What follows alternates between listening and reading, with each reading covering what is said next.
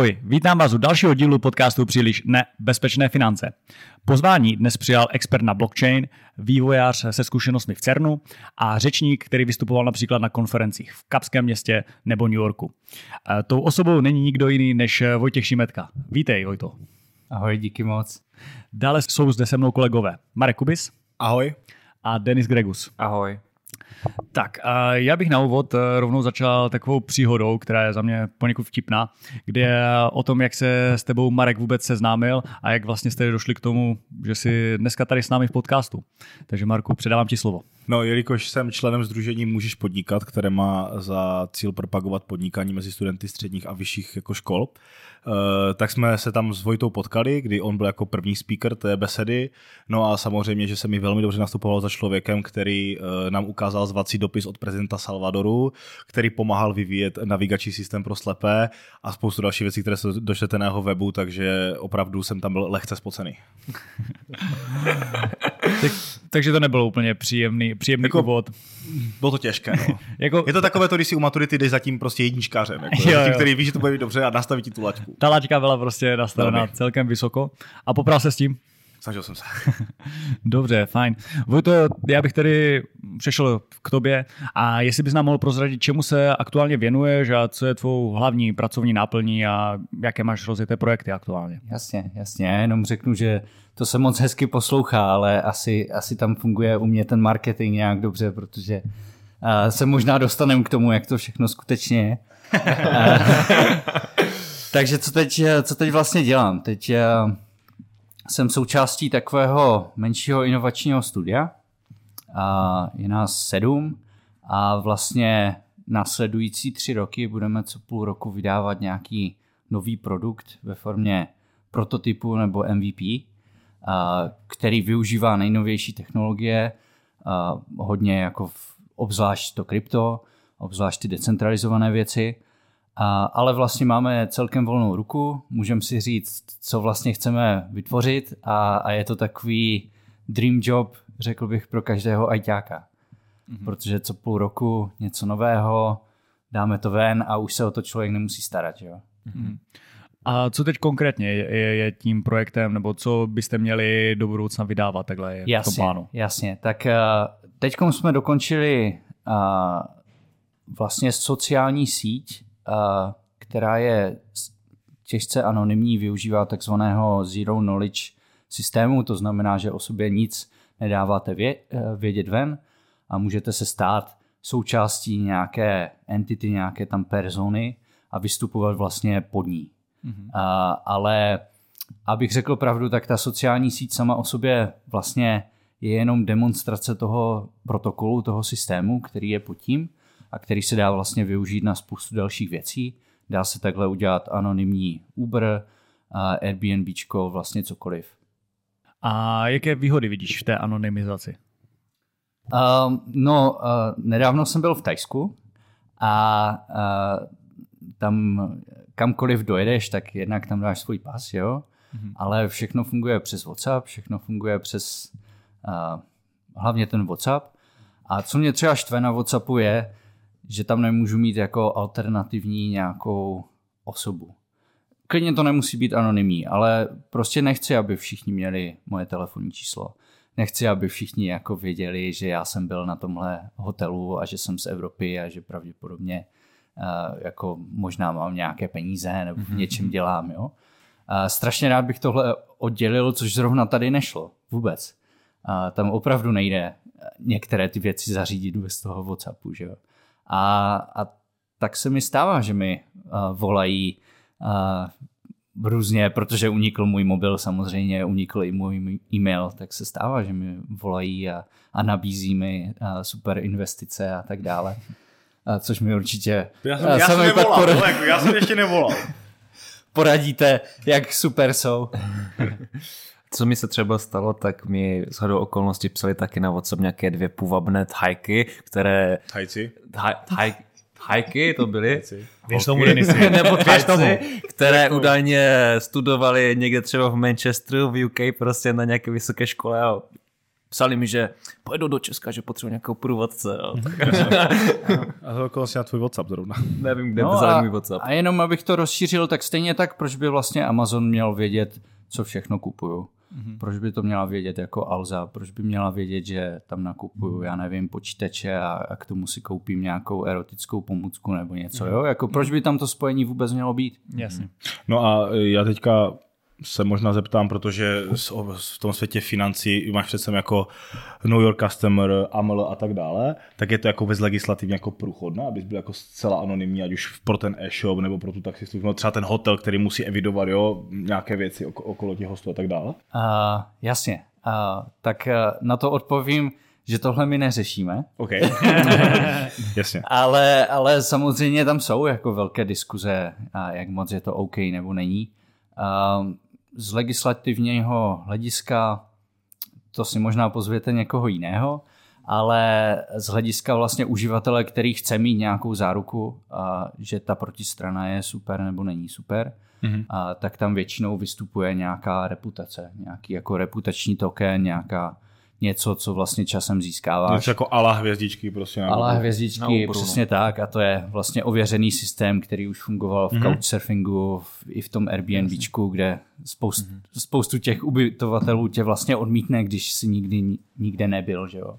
Mm-hmm. Já si myslím, jako, že i ty tím, že jsi vývojář softwarový, tak vlastně to trošku vnímáš lépe. Prostě nebo jakoby vnímáš to více, tady tyhle ty věci, nebo třeba já osobně a si to úplně tak neuvědomuji, že tím, jak prostě zanechávám za sebou tu stopu na tom internetu, že to má takový dopad, ale nedávno mě to právě vystrašilo, když jsem navštívil jednu hospodu a Google mi připomněl, že jsem tam byl před dvěma lety. Přesně v ten den věděl, kdy jsem tam byl a což mě trošku vystrašilo, že vlastně mě no, ono, víceméně takhle sleduje, kde jsem. No pořád, jasně, ono, ono hlavně, když se třeba podíváš, tak Google, nevím, proč mi začal poslat měsíční přehled, jako kde jsem třeba jezdil autem, mm-hmm. kolik jsem měl kilometrů, přijedu někam a teďka hnedka jste v tomhle městě, běž se podívat tam, zjděte tam, co tohle, jo, chodíte tohle obchodu pravidelně, jo, a teď jako si úplně říkám, ty jo, pak to narazí na tu jako druhou stránku a to je ta lenost, že se mi tako nechce studovat a řešit, kde se co dá zablokovat a tak dále, ale je pravda, že těch dat o tobě jako lítá všude neskutečně moc. No.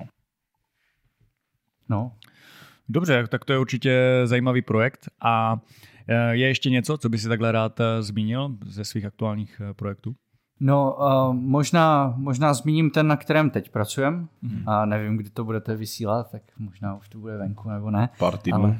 Super. Tak, tak to určitě už o tom můžu mluvit. ten se jmenuje uh, Vaku Objects, což je stupidní jméno, ale uh, vlastně uh, je taková tendence, já vím, že to jde hodně proti tomu, co jsem říkal doteď, je, je taková tendence uh, dávat vlastně všechny služby spojovat do, uh, do jednoho systému. Uh, v Číně to funguje, jmenuje se to WeChat, přes mm-hmm. který uděláte úplně všechno.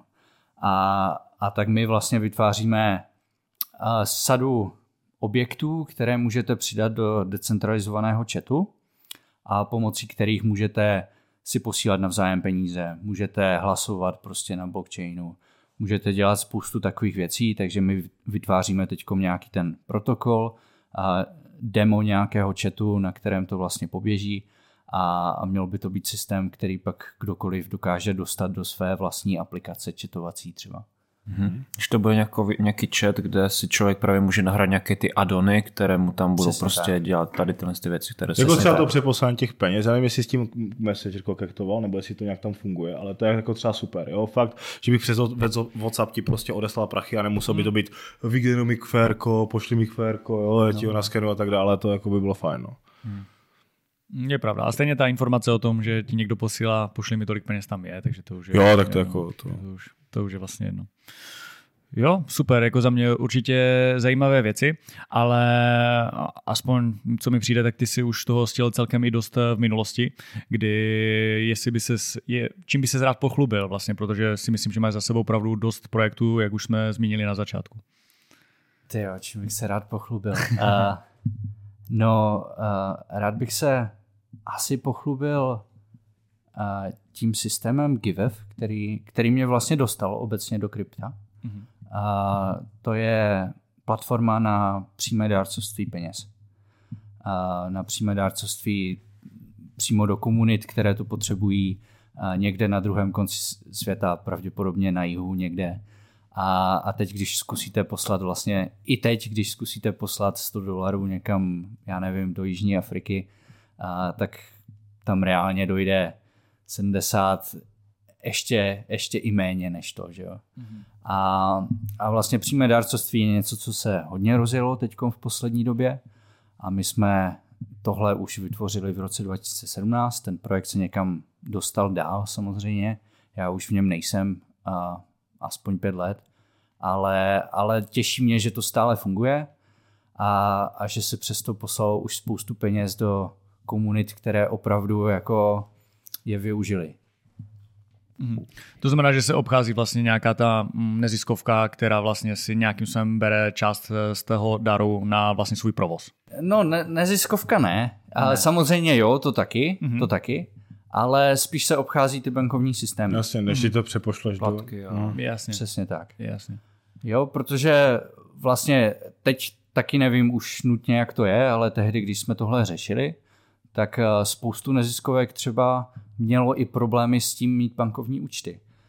Tím, jak je musí vlastně posílat ty své peníze z eh, toho bohatého severu na ten chudý jich a, a jaké peníze přes ně tečou, tak měli spoustu jako legislativních problémů právě splnit AML, splnit mm-hmm. takovéhle věci. Je tam jako strašně moc eh, legislativních věcí, které musí udělat a kolikrát a spoustu těch věcí museli taky třeba řešit cashem.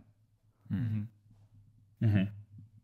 Tak ono, jako co si, co si budeme nalhávat, že jo, bohužel, ať už jsou banky, ty bude takový antisystémový podcast dneska, ale ať už jsou to banky nebo velké korporace, tak jako já jsem četl rozhovor, no myslím, to byl Tykač, který říkal, že když přijde jako majitel vlastně uhelných elektráren otevřít účet do banky, tak se ho dívají jako na gangstra a jako ty banky se to dneska nebudou bavit, takže bohužel je a možná to nahrává tomu kryptu nebo tomu blockchainu, že ty korporace ti dneska jako říkají, co můžeš a nemůžeš dělat, což mi přijde jako šílené, jo? že to ti může říkat stát svým způsobem, kde žiješ, ale jako úplně, že ti banka řekne, já vám neotevřu účet, protože se mi nelíbí třeba, co chcete se svými penězi dělat, je trošku zvláštní.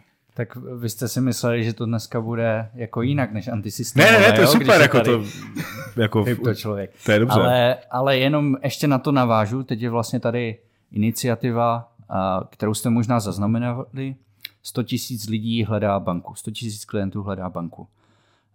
Protože, jak Raiffeisen banka teď udělala akvizici vlastně mm-hmm. té Equi, Equi tak Equabanka byla jedna z takových posledních, které byly crypto-friendly celkem, které otevřely těm směnárnám, které tady v Čechách jsou a těm kryptobiznisům účty a vlastně Rajvka to teď vypovídá nebo ukončuje.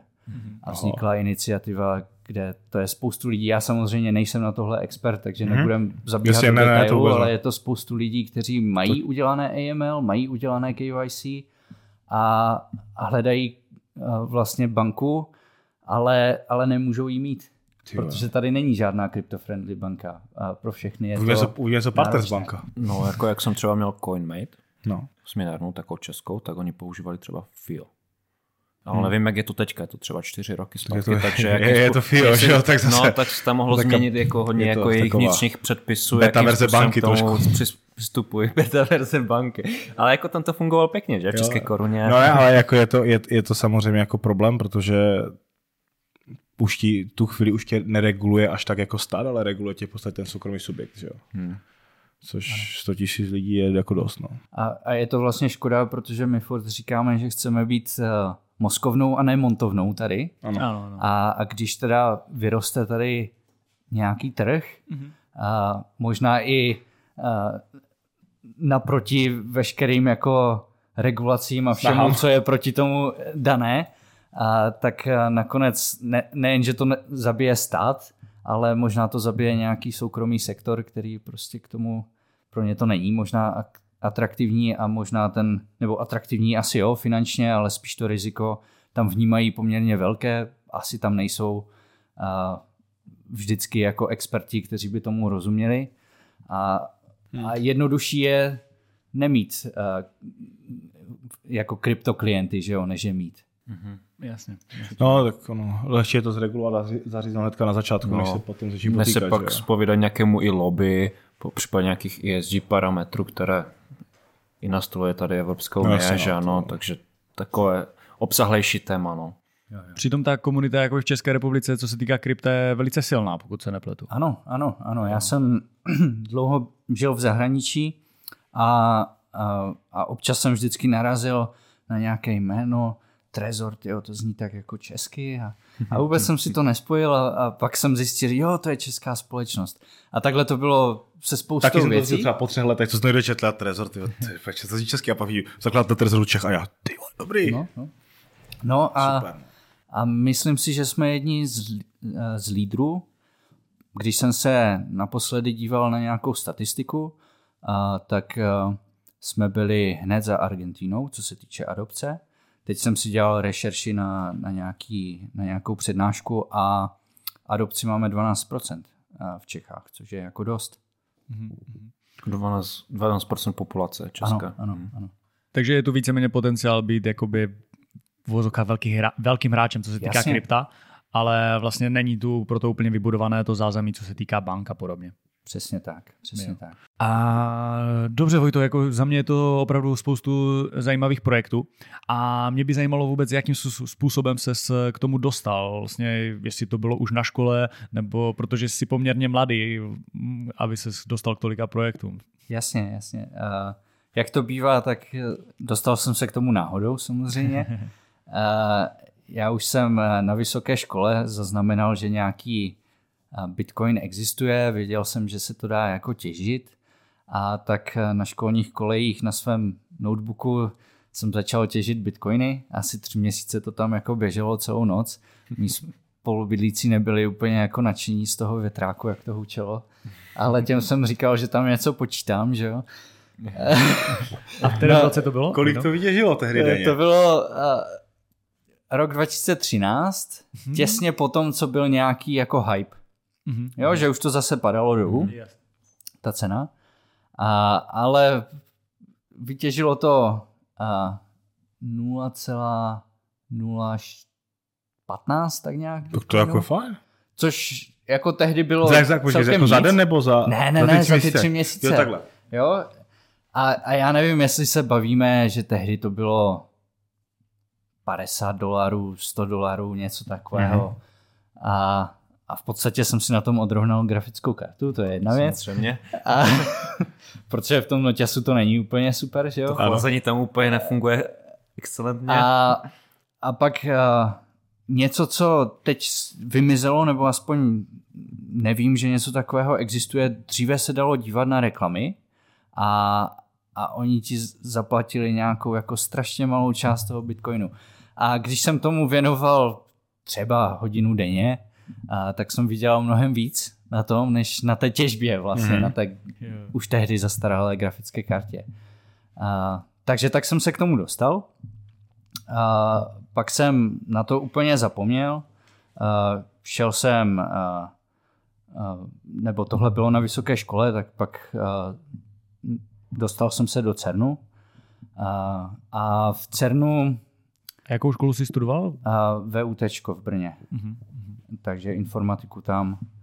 A, a všichni si mysleli, že půjdu vždycky jako na fyziku, protože k té jsem měl blízko a, a nebyl jsem úplně dobrý student, ale moji rodiče mě jako řekli, tak ty budeš dělat fyziku, tak jsem dělal prostě fyziku, za což jim strašně moc děkuju, protože jinak bych o tom CERNu ani neuvažoval. Jo?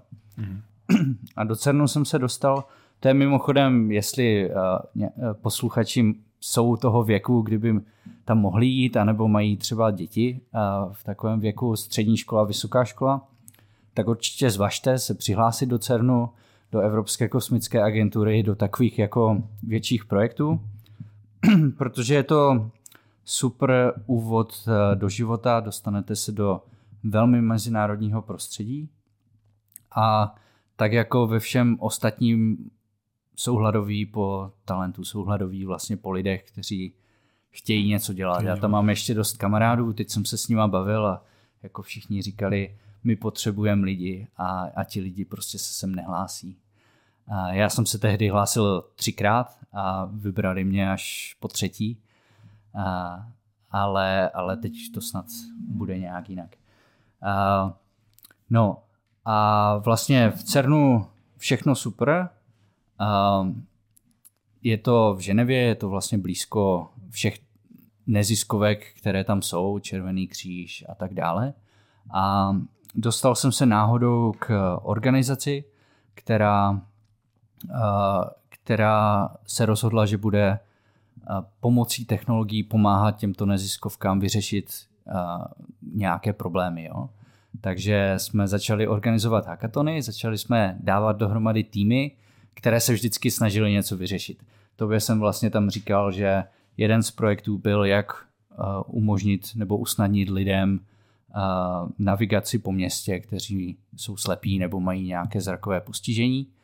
A tito lidé většinou musí, když se podíváte na slepého člověka, tak on většinou následuje obrubník nebo budovu nebo něco takového, protože když by neměl takový vodí, vodící element, tak začne bloudit. Je to jako my na poušti, začneme vlastně bloudit v kruhu, tak můžete si to zkusit třeba i na poli, zavřete oči a zkuste jít rovně a za chvilku zjistíte, že vlastně jdete v kruzích. Mm-hmm. A, a, a my jsme tehdy vymysleli, že a, by bylo dobré, kdyby měli nějaký opasek, který bude třeba vibrovat a bude jim pomáhat udržovat ten směr. Takže jak se od toho odkloní, tak to začne vibrovat jiným směrem a můžou jít. Mhm. A pro lidi se zrakovým postižením existuje jako spoustu mapových aplikací, oni umí ovládat telefon, takže to pak bylo jenom o tom to napojit do něčeho, co funguje, co jim vybere tu trasu, tak aby to bylo friendly, aby tam nebyly třeba eskalátory a takovéhle věci. No a, a takhle tam bylo spoustu projektů, ještě jeden bych rád zmínil, který si myslím, že bude potřebný velmi brzo.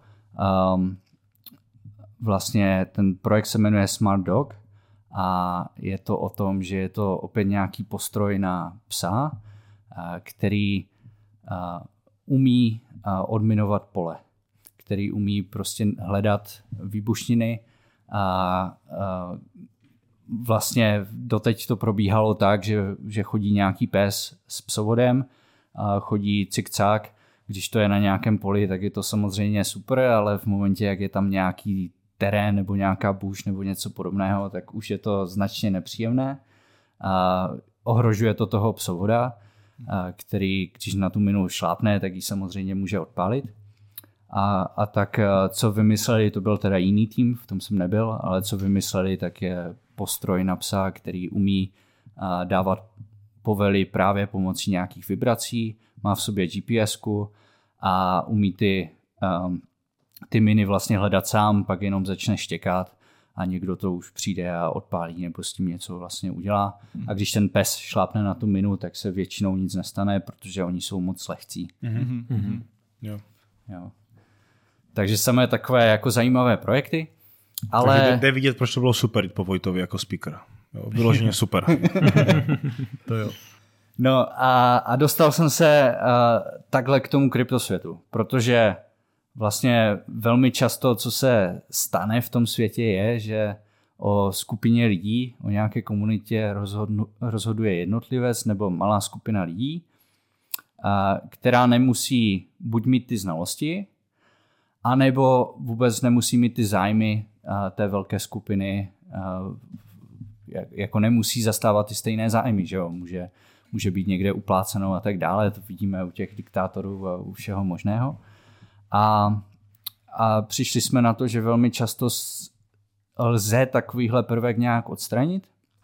A tehdy zrovna blockchain, začalo to Ethereum a, a, a tak nějak jsem se vlastně k tomu dostal a vytvořili jsme a pár takových řešení, které byly postavené na blockchainu, které byly o tom jenom a jenom o tom, že vlastně nějaká centrální entita je odstraněna a místo toho je tam buď přímo ten blockchain, to znamená, že to třeba jenom nějak trasuje, anebo uh, je tam mnohem větší skupina, která najednou může rozhodovat v podstatě každý z té komunity třeba. Mm-hmm. Je. No. Já mám takovou otázku možná tělo. Dá se dobrovolnictvím uživit? Uh, já si myslím, že jo. Mm-hmm. Já si myslím, že jo. Um, jsem zastáncem jednak efektivního altruismu, a, a který jako říká směs, že a, buď můžeš sám pomáhat, anebo můžeš pomáhat tak, že vyděláš peníze, abys mohl pomáhat. A já bych to jako volně rozšířil. Můžeš pomáhat i tak, že vlastně nevíš, že pomáháš. Hmm. A můžeš si najít i takovou činnost, a, která je třeba tobě blízká, pro mě to bylo to IT, a můžeš začít uh, pomáhat tak, že začneš automatizovat procesy, že tam začneš jako nějak vstupovat do toho a, a na tyhle věci jsou často peníze. Já mám trošku možná zkreslenou představu z toho kryptosvěta, protože v tom kryptosvětě si na tyhle věci celkem snadno jako nachází finance. A v kryptosvětě je spoustu bohatých lidí, kteří jako jednak k tomu přišli tak, že ani neví, jak k tomu přišli a, a druhak um, už od začátku do toho šli lidi, kteří měli možná trošku alternativní uh, pohled na svět a chtěli se odprostit od toho mainstreamu a tím pádem jim je mnohem blíž třeba nějaká hippie komunita nebo něco podobného a vlastně teď, když mají ty peníze, tak, tak je chtějí dát na takovéhle dobré věci. A nebo aby, aby to vlastně splnilo ten jejich pohled na svět. Jo. Mm-hmm. A, takže aspoň v tom kryptosvětě se rozhodně z tohohle uh, vyžít dá. Mm-hmm. Já když jsem, uh, ze začátku jsem teda uh, žil ze svých úspor skoro rok, než jsem je vyčerpal. A pak, když jsem musel začít řešit, co teda, jak, jak teda budu uh, fungovat dál, uh, tak vlastně můj týdenní plat byl 30 tisíc za to, že jako programuju a hmm. chodím na ty konference a tak dále. A z toho už se dá vyžít. I, I když člověk jako musí hodně cestovat, to bylo součástí, takže to nebylo o tom, hmm. že bych tady seděl, seděl a, a, bral tak, a bral 30 jako, tisíc. Jako, jo, zatím šly všechny moje náklady. Jo, ale už to jsou to jako peníze, kterými se prostě dá fungovat. Není to tak, tak, že si někdo představí si dobrovolnická činnost, že dostane jako minimální mzdu a Víš, já si myslím, že hodně lidí to s tím jako spojené, jo? že dobrovolnictví a neziskový sektor automaticky znamená, že jako musíš jako živořit ve své podstatě. Myslím si, že ne. Myslím si, že to neplatí. Jo. Dobře, mě by i zajímalo to, jaké to je vlastně takhle cestovat, být eh, tím um, digitálním nomádem. No, uh, je, to, je to osvobozující, ale hned na úvod řeknu, že jsem aspoň ze začátku byl takový extrémní digitální nomád. To znamená, uh, měl jsem třeba 70 přeletů za rok. Že jsem skutečně vždycky někam letěl na nějakou konferenci, tam jsem pak zůstal. Uh, často to bylo tak, že se to zhluklo do nějakých jako zhluků, takže třeba během měsíce jsem přeletěl 10krát, 20krát někam, vždycky jsem někde něco řekl, něco třeba zkontroloval, nějaký projekt, s kterým jsme spolupracovali a pak jsem v nějaké z těch lokací zůstal další měsíc, dva, občas i tři. A, a, a musím říct, že to bylo náročné to takhle pojmout. Jo? A, přelétat furt někam je, je oprus, nemít vlastně ten domov, nemít eh, nějaký ten rytmus, něco takového, nic moc. Ale eh, v momentě, kdy jsem teda mohl někde zůstat déle, tak, tak to bylo strašně fajn. Člověk si trošku zvykne na to místo. Já jsem teda nomádil v Latinské Americe, nikdy jsem nenomádil v, v Asii, což je takové asi nejpopulárnější mm-hmm. místo na digitální nomádství a pak Evropa ještě.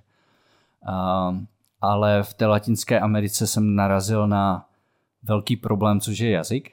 Já jsem španělštinu nikdy neuměl a velký problém, co jsou vlastně finance, protože tam všechno funguje na keši hlavně. A na spoustě míst vůbec nejde zaplatit kartou. A, a tam, kde lze zaplatit kartou, tak je to o 30% levnější v keši. Mm-hmm. A tak již brzy v České republice po zrušení EET, to jsem si zkusil teďka o víkendu. Takže... Jo, jo, je to tak. Jo, to jako... no.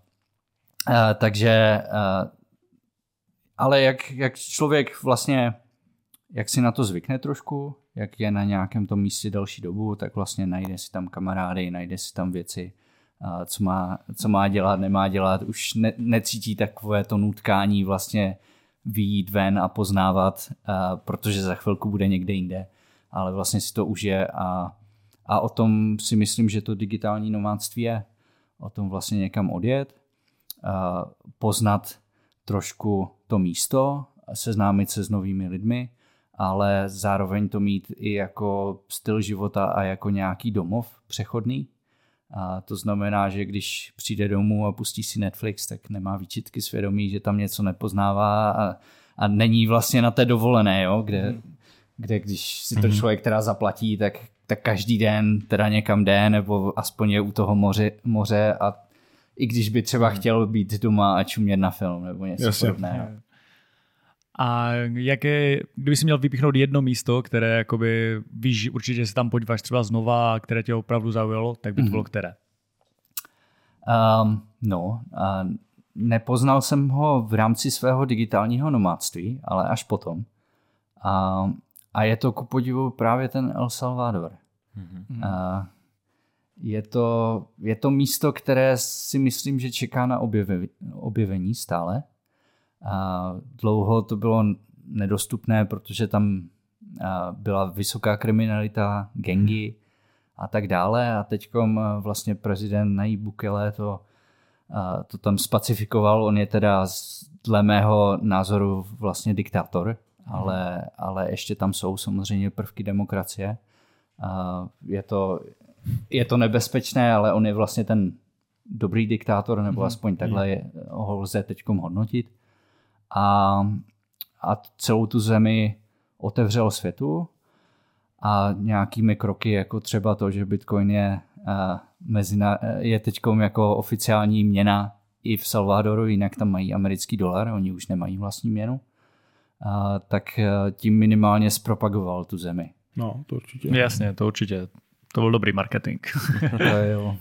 Najednou se jednu dobu všichni bavili o Salvadoru a všichni no, jasně, no, tak, že a řekl, Bitcoin, to, vidíte, je, už Salvadoru. No, to je v podstatě země, o které se jako z jiných důvodů moc nebavíš, podle mě, než jako...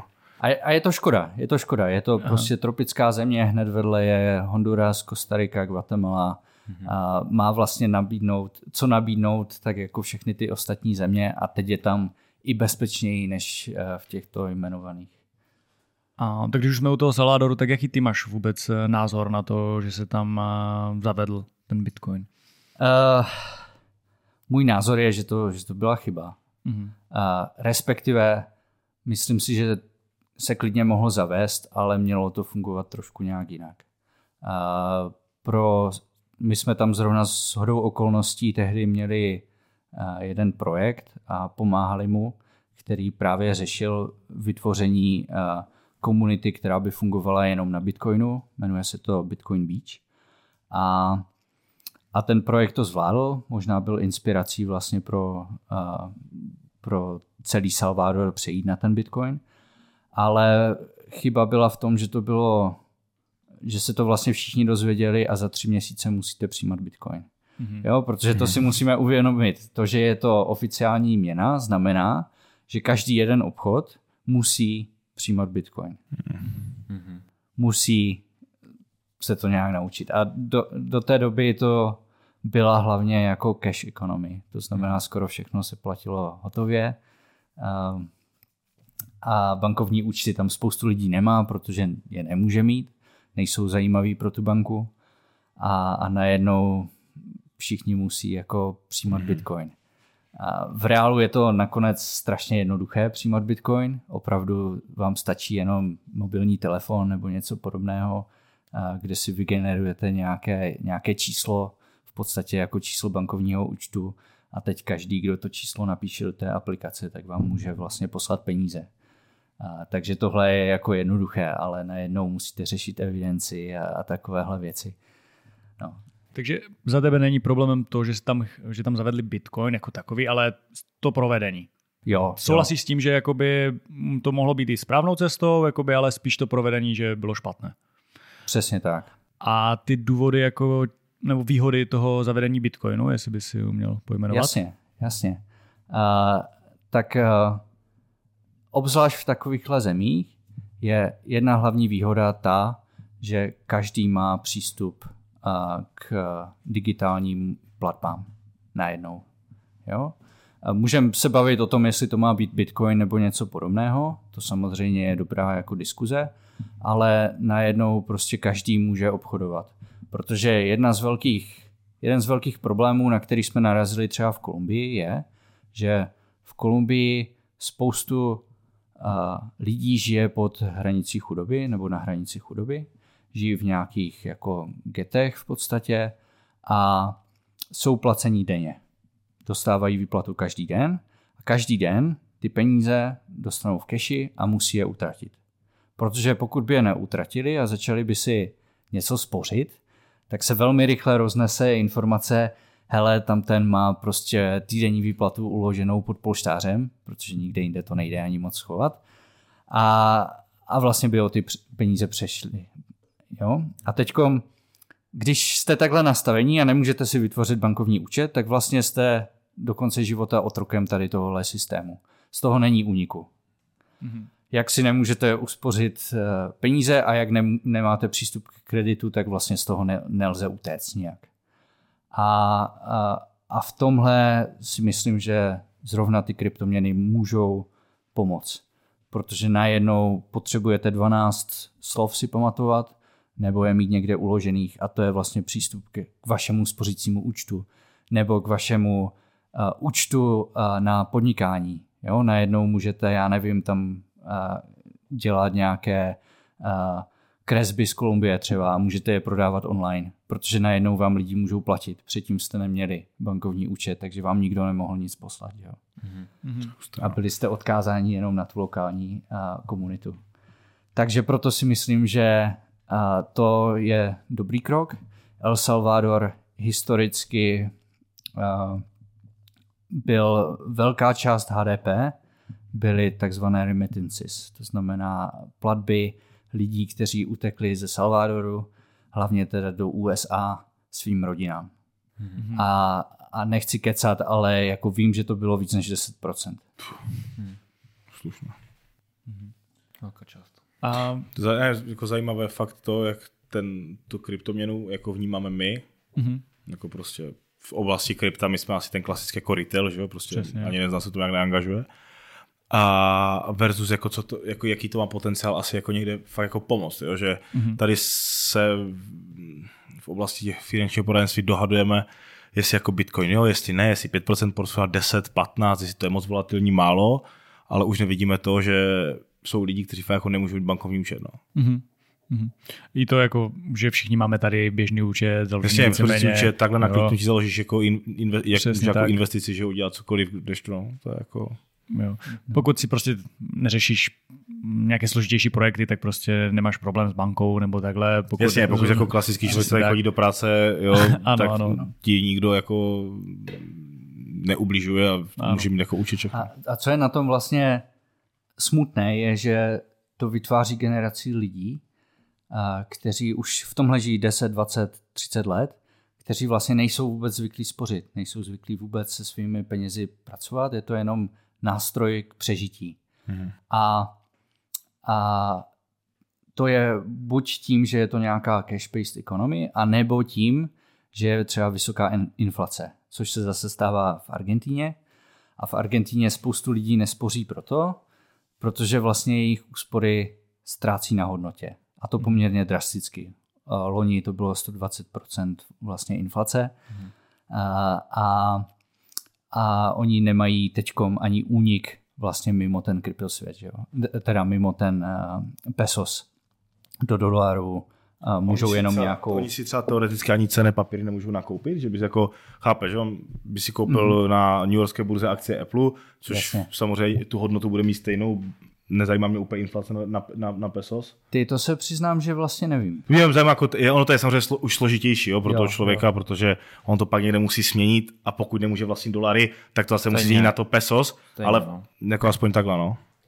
Jo, jo, asi je to možnost, uh, To je, to je vlastně dobré, to, to zjistím. To by Jo, mě, jako, to by mě tak zajímalo. samotného Protože zajímalo, jako spou- spousta, spousta lidí vlastně i ty cené papíry jako nevnímá, protože ono samozřejmě je to investice, už je to jako není to měna, ale nevnímá to vlastně jako, že to má taky nějakou ochranu peněz. Že? Protože já když si dneska koupím akci na New Yorkské burze a tady se cokoliv stane a já uteču do Švédska, já nevím kamkoliv jinam, tak pořád ty cené papíry já můžu zpeněžit, protože jsou vedené jako na moje jméno, takže je to jistá alternativa jako k těm kryptoměnám. Jo? Ale samozřejmě s akcí Apple úplně nezaplatím v obchodě. Že jo? To, jako, Jasně, jasně. no. to je nějaká Ale- dlouhodobá úspora. Ale tahle inflace vysoká, ta vlastně donutila lidi a, fungovat trošku jinak.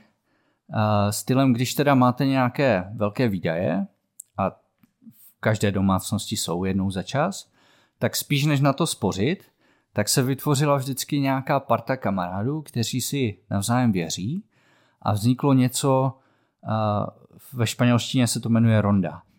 To znamená, že tady, tady je nás pět, každý z nás by na konci měsíce nebo týdne, jak prostě přijde ta výplata, tak by dal čas své výplaty uh, do prostřed a vždycky jeden z nás by si to odnesl domů a, a z toho je schopen si teď koupit tu ledničku. Hmm. Jo? Protože když by na to spořil, tak vlastně ta cena té ledničky vzrůstá v čase. Když to takhle, vlastně my teď utratíme ty peníze a tu inflaci nepocitujeme. To je zajímavé.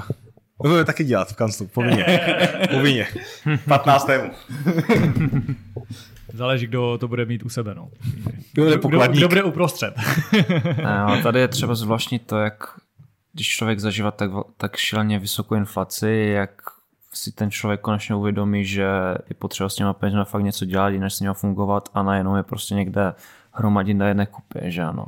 Tak ono Škoda. ve finále jako to bude znít by, ale ono i ta inflace v tom Česku je No dobrá v tom, že to donutilo lidí začít se trošku starat o své peníze, protože chvíli inflace byla 1%, spořák je půl procenta, ty meziročně nemá šanci poznat rozdíl, jestli ten rohlík stojí o procento víc, tak ti to je úplně jedno. A byla spousta klientů, kteří to vůbec neřešili, jestli prostě inflace 1-2%. Když je 15%, tak už jako to řešit musíš, protože za 3 za 4 roky si jako na polovině peněz. Jo. Souhlasím, no.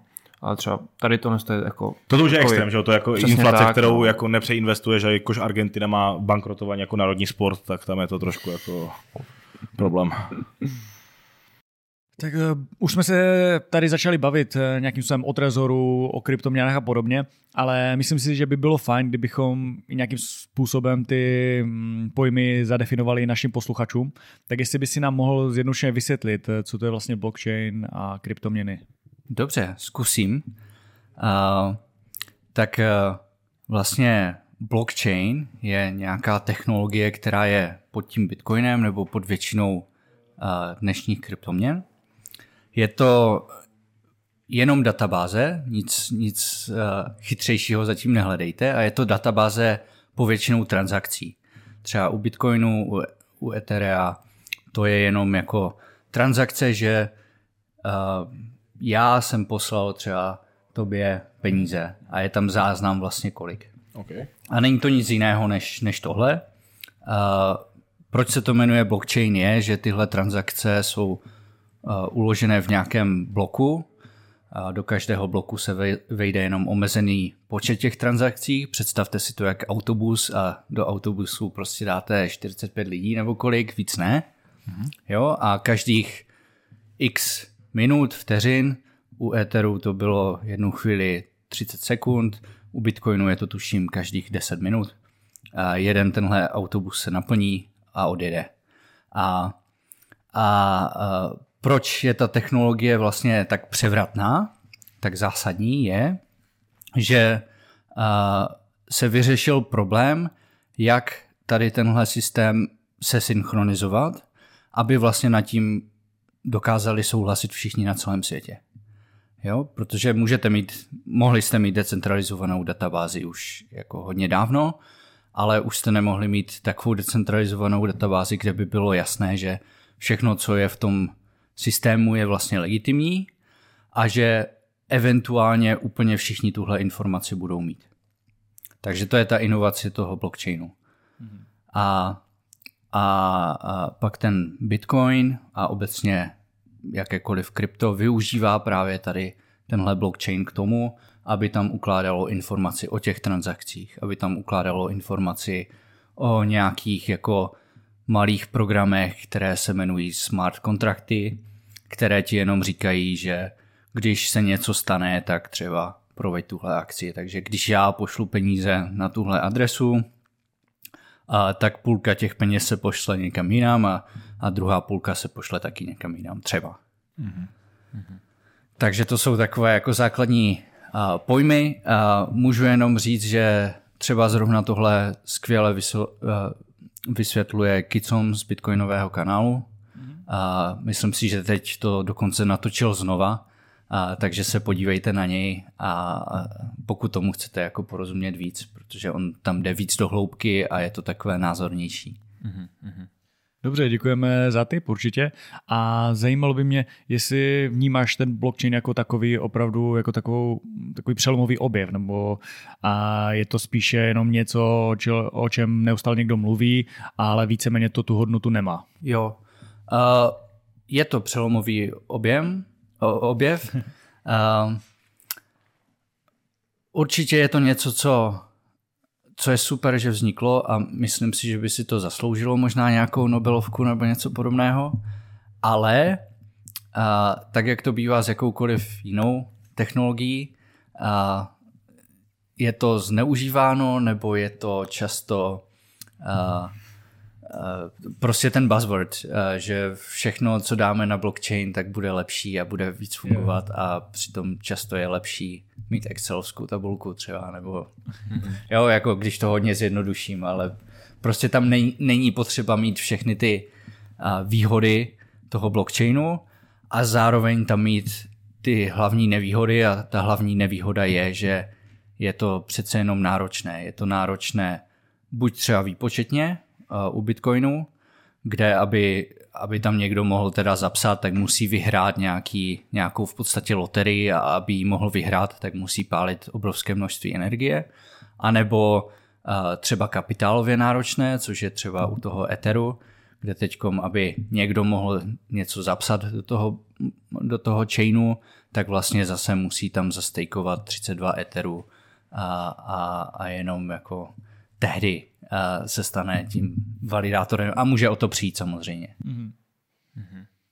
Dobře, a kde vidíš eh, vlastně možnosti toho efektivního zapojení blockchainu?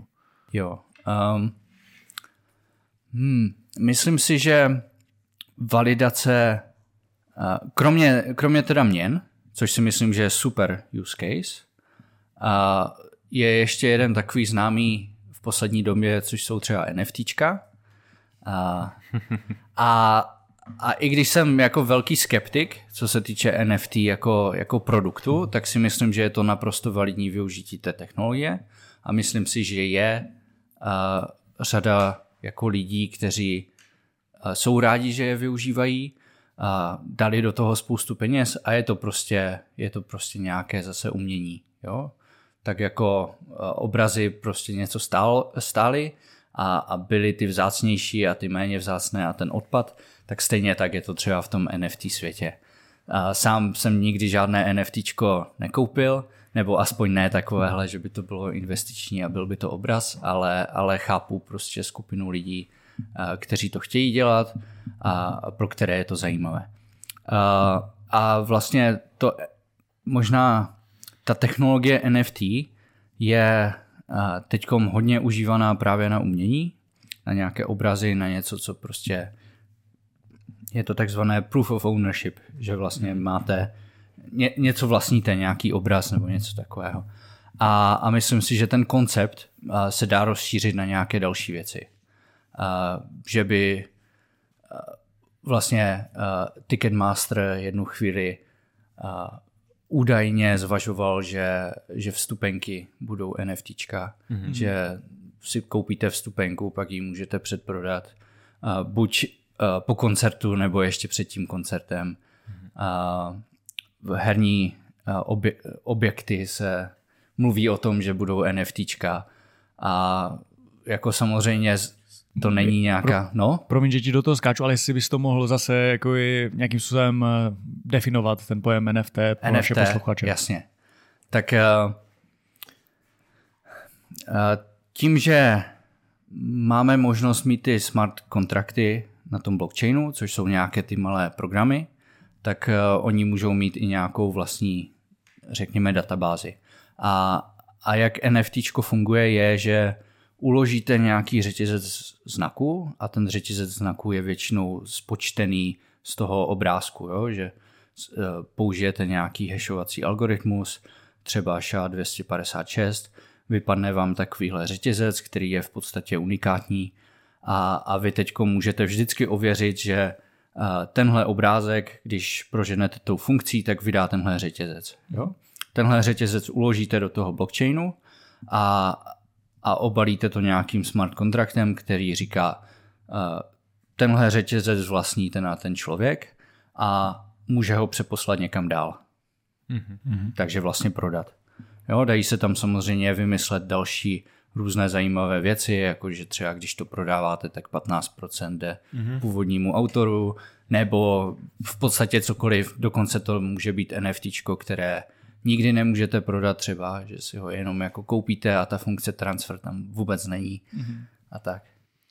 Jo, jako já a to vnímám tak, že co se týká toho investičního pohledu, tak je to na vysoce spekulativním stupni a ani já jsem žádné NFT si nekoupil a, a nevidím v tom poten, takový potenciál, ale spíš třeba co se týká nějakých akcí, tak to může být e, nějaká nějaký, když to řeknu, suvenýr nebo něco hmm. takového, co si no takhle tak ono, může člověk z toho... Ono, já vím, že myslím, že to třeba dělal, myslím, bar, který neexistuje v Brně, vydával nějaké NFTčka, které právě jich byl omezený počet mm-hmm. a uh, skýtalo to jako nějaké výhody. Jo, jako v podstatě, já bych si představil, že vydáš jako permici, uděláš omezený počet a jak roste třeba popularita toho baru, klubu, čehokoliv, tak jasně tam ty to můžeš jako prodat. Takže ty ně, ně, ně, někoho jako podpoříš, něco získáš nějaké výhody a když prostě se jako to zhodnotí, tak budíš. A nebo tak, jak jsi říkal ty, jo, do her a tak dále, tam ta technologie je podle mě fajn, ale rozhodl bych si jako tu technologii a tu spekulaci. To je to, co tak. jsem jako viděl a náš tady uh, jako master Petr za mixážním pultem je odborník na NFT podvody a youtubery, eh, jako jsou bratři Polovi a tak dále, tak to je jako fakt masakr, že ty v podstatě jako cíleně uděláš podvod a nikdo tě za to jako nemůže postihnout. Ty vlastně to nahypuješ přes ty svoje jako sledovatele, oni nakopí ty NFTčka, ty se vlastně možná vlastnil předtím, nebo nějaký se jako podíl, že jo, a potom to jako spadne. No, takže no. to si myslím, že jako oproti těm NFTčkám ještě ten Bitcoin jako je, je super konzervativní investice. Souhlasím. Protože to vystříná, protože to třeba čele bylo teďka. Jo. A to vidělo. To vidělo. Ale jako, ty jsou jako... vlastně si zmínil, eh, že třeba v těch hrách to, to může být super. Eh, bohužel se Ještě... ukazuje, že valná většina hráčů NFT samozřejmě nechce. Mm-hmm. A, a proč je nechce? Nechce je proto, protože ta implementace od těch firm je většinou taková, že, že na tom ještě jako víc získají ty firmy samozřejmě. Že jo? Mm. Jako každý by chtěl mít uh, ve Vovku třeba nějaký uh, super match, který je prostě NFT a tohle je unikátní a může nikdo ho teď nikdo jiný ho nemá, anebo ho i někdo jiný má, ale prostě máš ho jako objekt a můžeš ho převést na nějakou jinou postavu, můžeš ho prodat prostě na nějaké aukci. A tohle by ti lidi chtěli samozřejmě, ale to, co dostanou, vypadá hodně jinak. Mm-hmm. Vypadá to tak, že z prodeje třeba 30% jde zpátky Blizzardu a teď jsem řekl Blizzard, nevím, jestli Blizzard něco takového dělá, mm-hmm. jakákoliv jiná společnost, že jo, zatím může být. Je to o tom, že to třeba ani nemůžete přeprodávat a vlastně jsou tam restrikce, které z toho nedělají NFT, ale zase nějaký jenom nástroj kontroly. Zlaté skiny v Counter Strike asi tím. Přesně, no. Ano. Ale tam to přesně takhle fungovalo, že jo? Prostě ty skiny lidi byli ochotní utracet jako to je neskutečné peníze, jak jsem to viděl. Jako. No. Tisíc dolarů za skin na zbraň. Tam byl problém, že potom jako se samozřejmě ta zásoba jako zvětšovala, že tím, čím víc lidí dostávalo ty třeba skiny. No jasně, no. Mm-hmm. Tam jde, že to musíš udržet na té jako omezené úrovni, ale hlavně udělat ten ekosystém, ať si to jako můžeš nějak smysluplně pře, přeprodat nebo jako převést, že jo. To... No, protože tam třeba bylo sekundární market od, od Valve, že, tak mm-hmm. tam jako samozřejmě i na tom marketu no. byly určitě poplatky, no, že, takže si zase na tom Když to myslím jako prodával napřímo nějak mimo, tak ti jako dali pak ban nebo něco, že ty No na nějakých nema... stránkách tam no, bylo třeba nějaké apička měli propojení na to mm-hmm. a mhm. prodávali no. to přes nějaké externí stránky, no, tak.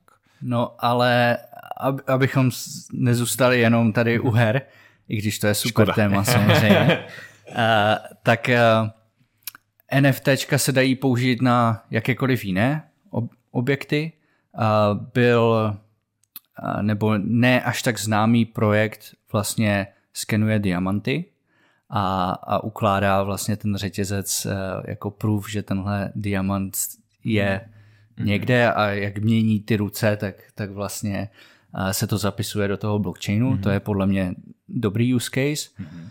A, a super use case je třeba neziskový projekt, který vlastně nevím, jak na tom je, jestli stále funguje nebo nefunguje. Jmenuje se uh, no, něco Tieras, projekt Tieras, tak nějak. Měl jsem to na jazyku a jak jsem to chtěl říct, tak jsem to zapomněl. A, um, a to je kolumbijský projekt, který uh, měl za cíl uh, vlastně tokenizovat uh, zem, tokenizovat zemědělskou půdu mm-hmm.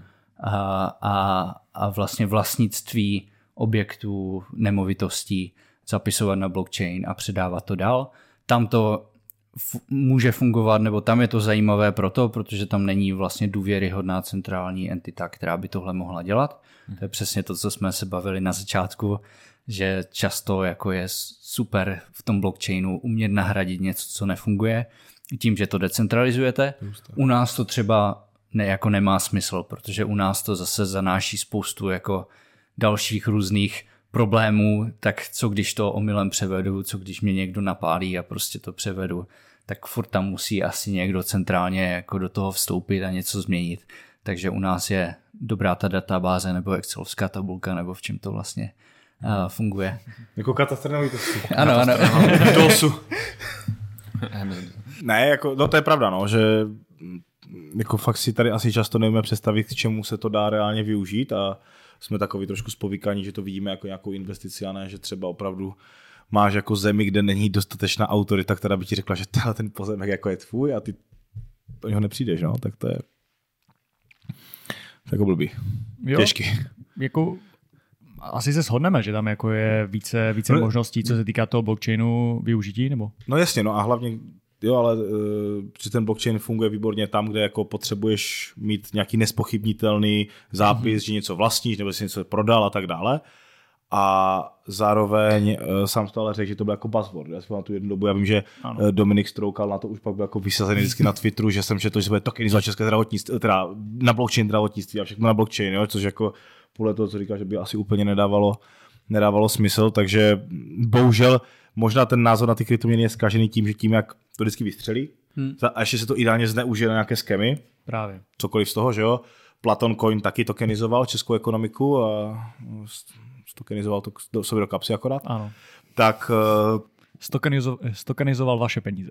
Nebo Xixio, že jo? Na naše. Na naše. Xixio. Xixio, no jasně. Zradovaném. Ti to chtěli rejzovat přes tokeny. Maruškou. na podnikání. No tak a to je třeba ten problém, že jo? Když chceš jako rejzovat v Česku přes tokeny prachy na podnikání, tak je to proto, že když to děláš přes akcie nebo něco, tak máš jako nějakou legislativu, kterou musíš plnit. Přes ty tokeny podle mě můžeš udělat jako s tím, co chceš v podstatě. Hmm. Legislativně, jako hmm. jo, samozřejmě. Nevím, jak potom napíšeš třeba ten kontrakt. To, no. No. Hmm. no. A tak uh, ještě, ještě možná jedno takové využití, ale to není úplně přímo blockchain jako samotný, i když vlastně jo. Uh, tak jsou decentralizované eh, identity. Hmm. To je vlastně něco, o čem se dlouho mluví, co se týče blockchainu a, a jeho využití a je to o tom, že proč bych já, když si chci koupit online třeba alkohol, který je až od 18, tak proč bych jim tam měl dávat občanku, z které prostě ví mnohem víc věcí, než, než je potřebují k tomu mm.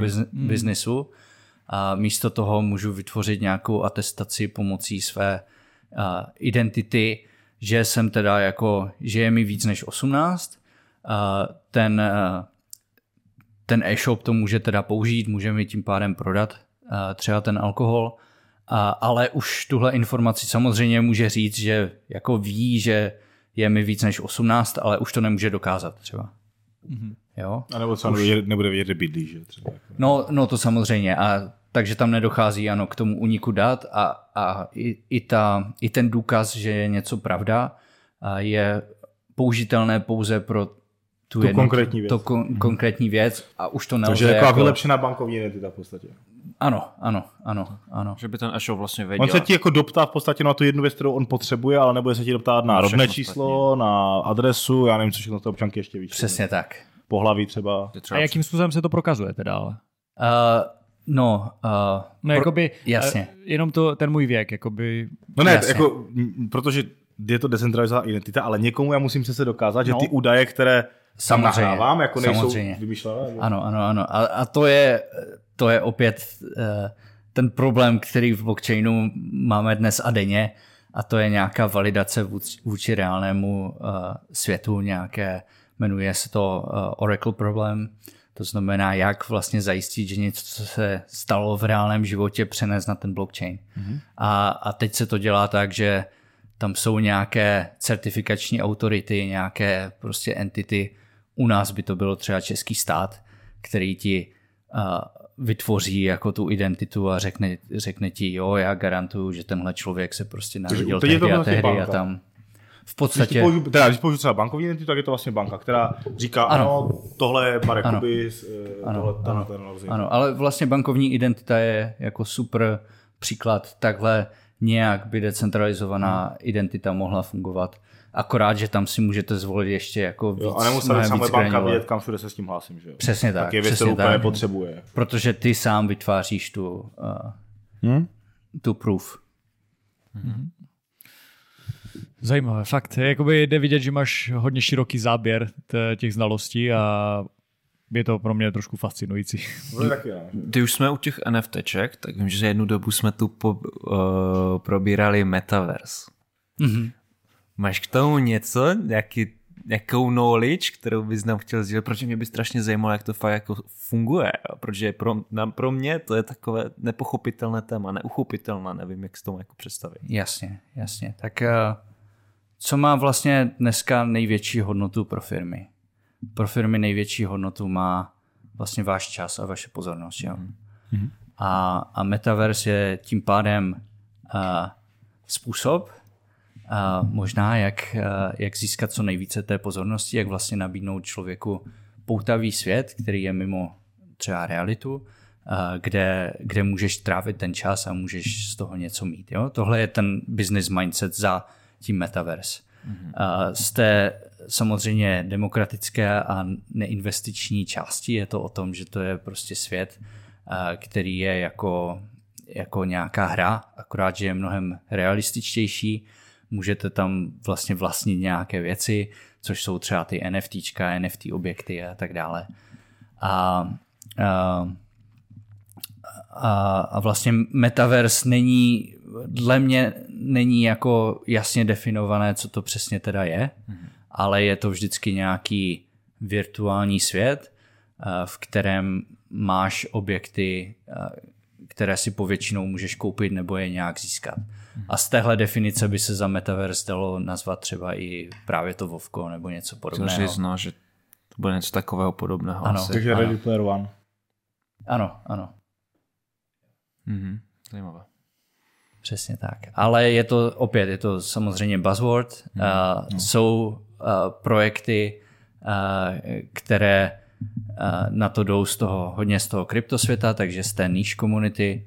Uh, třeba Decentraland je jeden z takových těch nejznámějších, to jsou shodou okolností Argentinci původně.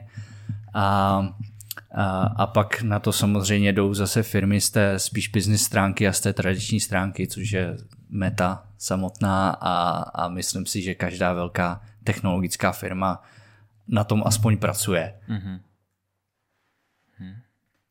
Super, děkuji. A jaké vidíš šance jakoby toho, že se to zapojí do toho světa a jak moc to přelomové zase může být? Um, no, já jsem velký fanoušek Matrixu. A, a, a myslím si, že, Až tak? Že Matrix byl spíše dokument než, eh, než eh, sci-fi. fantasy. A, a trošku se jako tohle právě bojím, jo. I, i v tom vol to jde vlastně vidět, jo, jak ti lidi žijou a, a myslím si, že k tomu máme náběh rozhodně a, a že i já sám, jak sebe znám a jakou, jakou mám návykovost, a tak si myslím, že bych tomuhle mohl úplně klidně propadnout, kdyby mi to zvládlo vlastně dodat to, co mi chybí v tom reálném světě. A myslím si, že tam jako směřujeme. Jo, jo. Tak já si myslím, že to je přesně postavené na ty lidské potřeby a kde kdo si myslím, že se v tom může najít. Že jo? Tak bude to hlavně pro tebe unik z reality, že? Kde Přesně. přesně jak říkáš, něco ti chybí, něco ti nevyhovuje, tam to máš, nebo Tak utečeš prostě z té reality do té alternativy. nebudeš chlastat v hospodě, budeš jako v metaverzu. No. tak je to tak, jako je to, jiný, je to jiná forma uniku jako prostě z Budeš reality. tam že? mít svého simika a Přesně, no. budeš. Akorát jako, já jsem, nevím, v čem to bylo, ne, ale to je, jako bylo teď nějaká, buď to nějaký metaverz, kde se jaká ženská přihlásila ti borci tam hnedka jako znásilnili, že to taky úplně jako eh, probouzí v lidech ně, některých lidech ty nejhorší věci, takže otázka, jak to pak budou regulovat. No. Jo, je pravda, že to je do jisté míry prostě strašidelné. Jako co Tak pokud jste jako anonymní, víš co? No jasně. Jo, tak eh, co tam jako budeš vyvádět, že? Za příkusy. A tak eh, to stačí jít pod nějaké články na novinkách nebo na živě, To stačí jít pod, podobného. ne, to stačí jít pod naše reelsy na Facebooku. no, No, jo, no, jako to, to, jak jsem zjistil, eh, když jsme teďka točili krátké video na ten úsporný balíček a jak je to vlastně všechno plán nás jako zničit jako Slovany, tak jsem se nestačil di, jako divit. Jo? To opravdu musím říct, že komentáře na Facebooku jsou úplně jinde než na Instagramu. Zjistili jsme, že jsme vyvoleni Evropskou unii společně se Slovenskem. Ano, abychom zjistili, co všechno snesou. Co všechno Slované. Když to zajímalo, tak můžeš dělat klidně. jsme to vyvoleni. se v světě nedozvíš. Takové Já si možná přečtu ten originál, no. Dobře, já si myslím, že tohle by pro tu hlavní část stačilo a můžeme se rovnou přesunout na Patreon. Takže, milí posluchači, jestli se vám tenhle díl bí- líbí a chtěli byste se dozvědět například to, jak eh, Vojta investuje, jakým způsobem se dostat eh, k tak zajímavým projektům, a tak určitě rovnou běžte na stránky Patreonu, kde si můžete přeplatit náš obsah a podívat se na kompletní díl. Tak se mějte.